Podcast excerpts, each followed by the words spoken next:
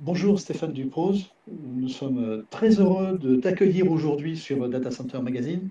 Euh, donc, euh, on, te connaît, tu as euh, été longtemps acteur euh, euh, en France et, aujourd'hui tu es acteur également en Afrique. Est-ce que tu peux nous, rappeler d'abord qui tu es et quel a été ton parcours étonnant?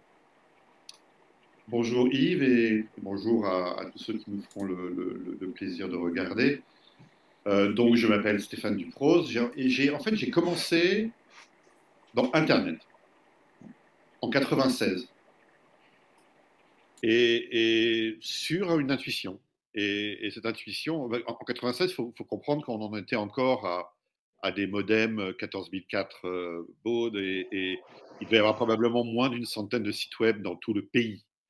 Donc c'est vraiment euh, euh, une, une, chouette intuition qui, qui m'a amené à, continuer jusqu'à la fin du siècle dernier euh, dans ce domaine-là et à commencer déjà en, en 97, 98, 99 euh, à sentir la naissance de cette industrie qui est celle dont on parle aujourd'hui, les data centers.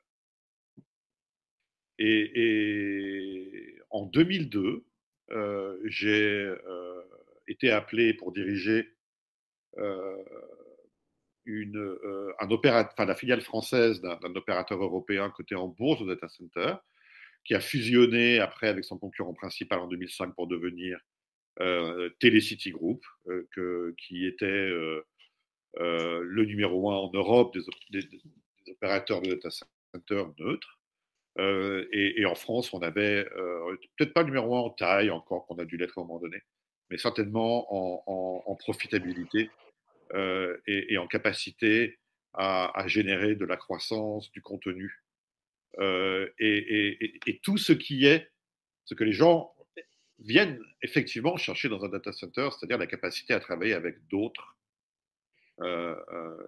et de s'interconnecter pour créer un business qui n'existerait pas s'il n'avait pas cette capacité à, à, s'interconnecter. Donc, je suis resté plus de 14 ans à la tête de, Telecity, qui un jour euh, a, été racheté par euh, le numéro 1 mondial Equinix. J'ai, à cette occasion-là, euh, quitté l'entreprise pour rejoindre Global Switch comme directeur Europe, où j'avais en charge l'Europe continentale à savoir la France, les Pays-Bas, l'Allemagne euh, et l'Espagne. Et puis, euh, euh, un jour de, de 2018, euh, j'ai été appelé par un jeune opérateur de data center africain. Et il faut savoir que je suis, enfin, il faut savoir, ça n'intéresse pas grand monde, mais c'est juste pour expliquer la raison euh, que je suis né en Afrique, j'ai été élevé en Afrique, que je suis vraiment. Et j'ai toujours dit que euh, j'aimerais pouvoir euh, partager mon expérience pour permettre au monde digital de se développer en Afrique, parce que je suis persuadé que c'est ce monde digital, Internet, mais également tout le reste, qui permettra à, à l'Afrique de retrouver sa place sur l'échiquier économique et social mondial.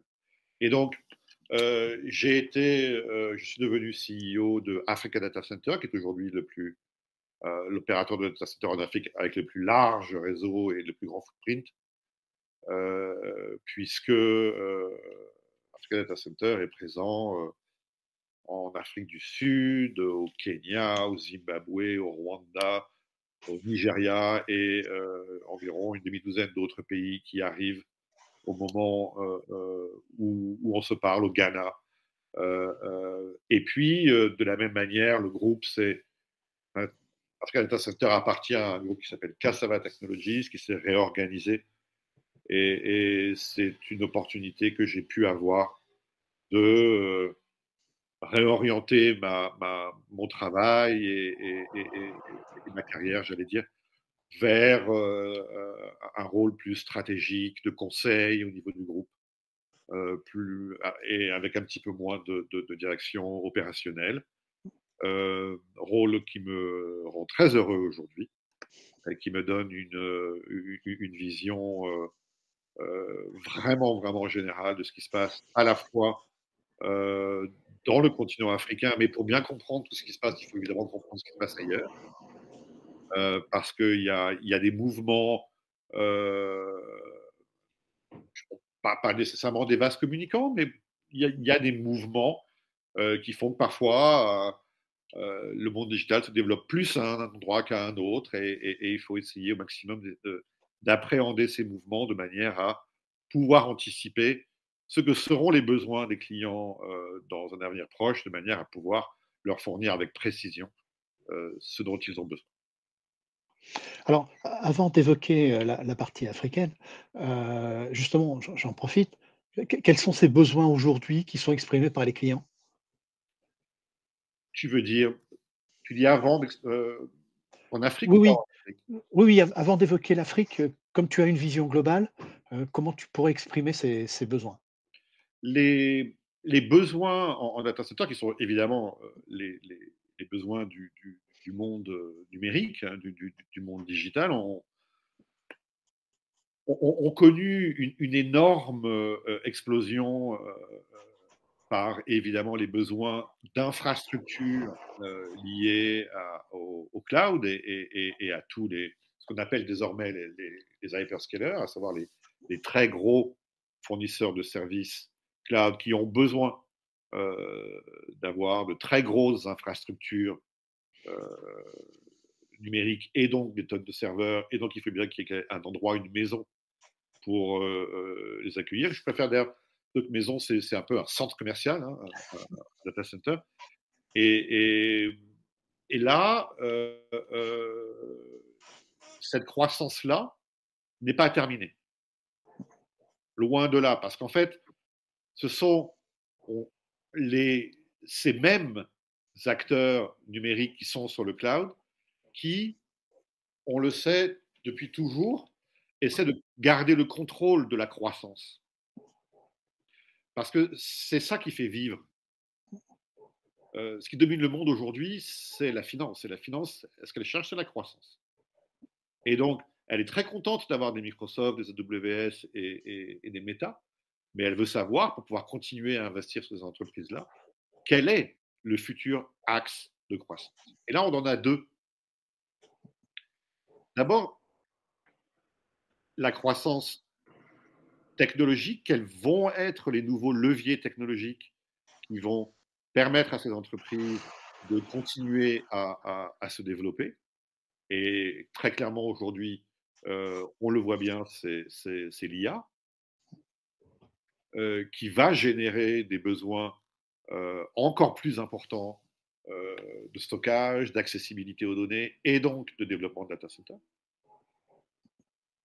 Euh, J'ai dit qu'il y en avait deux, mais en fait j'en vois trois. Il y en a deux dans le domaine technique, technologique. Celui-ci, et donc il va être, j'allais dire, relativement central, un petit peu dispatché euh, comme c'est euh, le cas aujourd'hui, c'est-à-dire principalement dans les grandes agglomérations. La deuxième euh, euh, euh, révolution dont on parle depuis très longtemps, sans la voir arriver, mais qui arrive vraiment, c'est IoT, puisqu'on a, on a toujours dit qu'IoT allait exploser le marché des data. Il ne l'a pas encore fait, mais il va le faire, parce qu'il euh, y a un besoin qui est réellement au moment où on se parle en train d'exploser de connectivité à, très faible latence de proximité. Euh, et donc là, on va avoir un très gros développement euh, euh, un peu partout, donc en dehors hein, des, nœuds majeurs de data center comme typiquement Paris en France. Là, ça va être des besoins qui vont être répartis sur l'ensemble du territoire. Et, là, je commence à, aborder le, deuxième point, la troisième source de croissance, qui est, elle, géographique.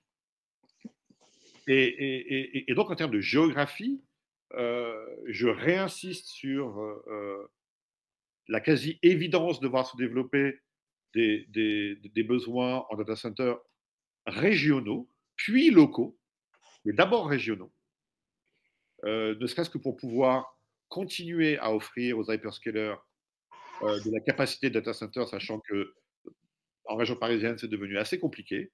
Donc, il va y avoir nécessairement une espèce de déversoir euh, euh, de capacité vers les régions, mais il se trouve que ces, il n'y a pas de côté négatif à, comprendre dans le mot déversoir, puisque dans le même temps, ces mêmes acteurs développent des technologies qui, elles, ont besoin de faible latence de proximité et donc de data center région. Mmh ça, c'est dans les pays, j'allais dire, européens.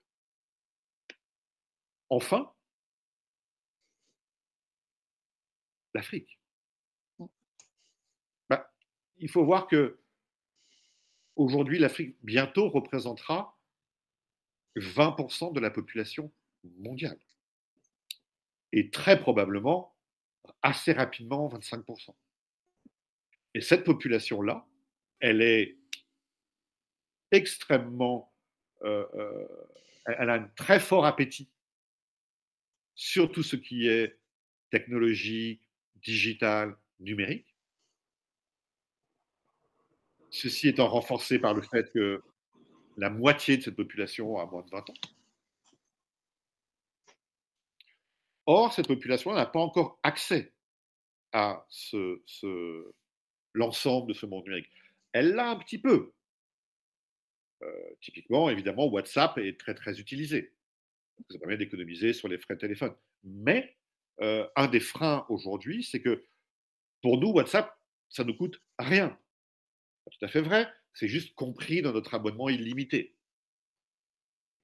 Mais dans la grande majorité des pays d'Afrique, il n'y a pas d'abonnement illimité. La connectivité, tu la payes, comme c'était le cas il y a, presque 25 ans euh, en France, où il y avait encore des, souscriptions à Internet où tu payais à l'usage, c'est-à-dire au, poids cumulé euh, en octets de, ce que tu euh, échangeais. Et nécessairement, comme évidemment la grande majorité de la population africaine est une population qui, qui, n'est pas la plus riche du monde, bah, nécessairement, elle fait encore très, très, très, très attention à ce qu'elle dépense en data, puisque ce qu'elle dépense en data, elle le paye à l'utilisation. Et, donc, il y, a un fort mouvement aujourd'hui qui sera nécessaire au grand développement du digital en Afrique, qui est de donner accès à l'ensemble des populations sur le continent à une connectivité qui ne soit pas punitive sur le plan financier. Et, beaucoup d'acteurs essaient de faire ça. C'est le cas des, évidemment des hyperscalers, puisqu'ils ont besoin de ça pour pouvoir leur vendre des produits par la suite. Mais c'est également le cas de groupes comme celui dans lequel je travaille aujourd'hui, Cassava Technologies, qui possède un et, et, et, qui a une filiale qui s'appelle Vaya Technologies, qui établit des points euh, euh, Wi-Fi euh, un peu partout sur les territoires, de manière à ce que les gens puissent venir utiliser la data à, à, des tarifs 80 fois inférieurs à ce, à ce que c'est le cas aujourd'hui.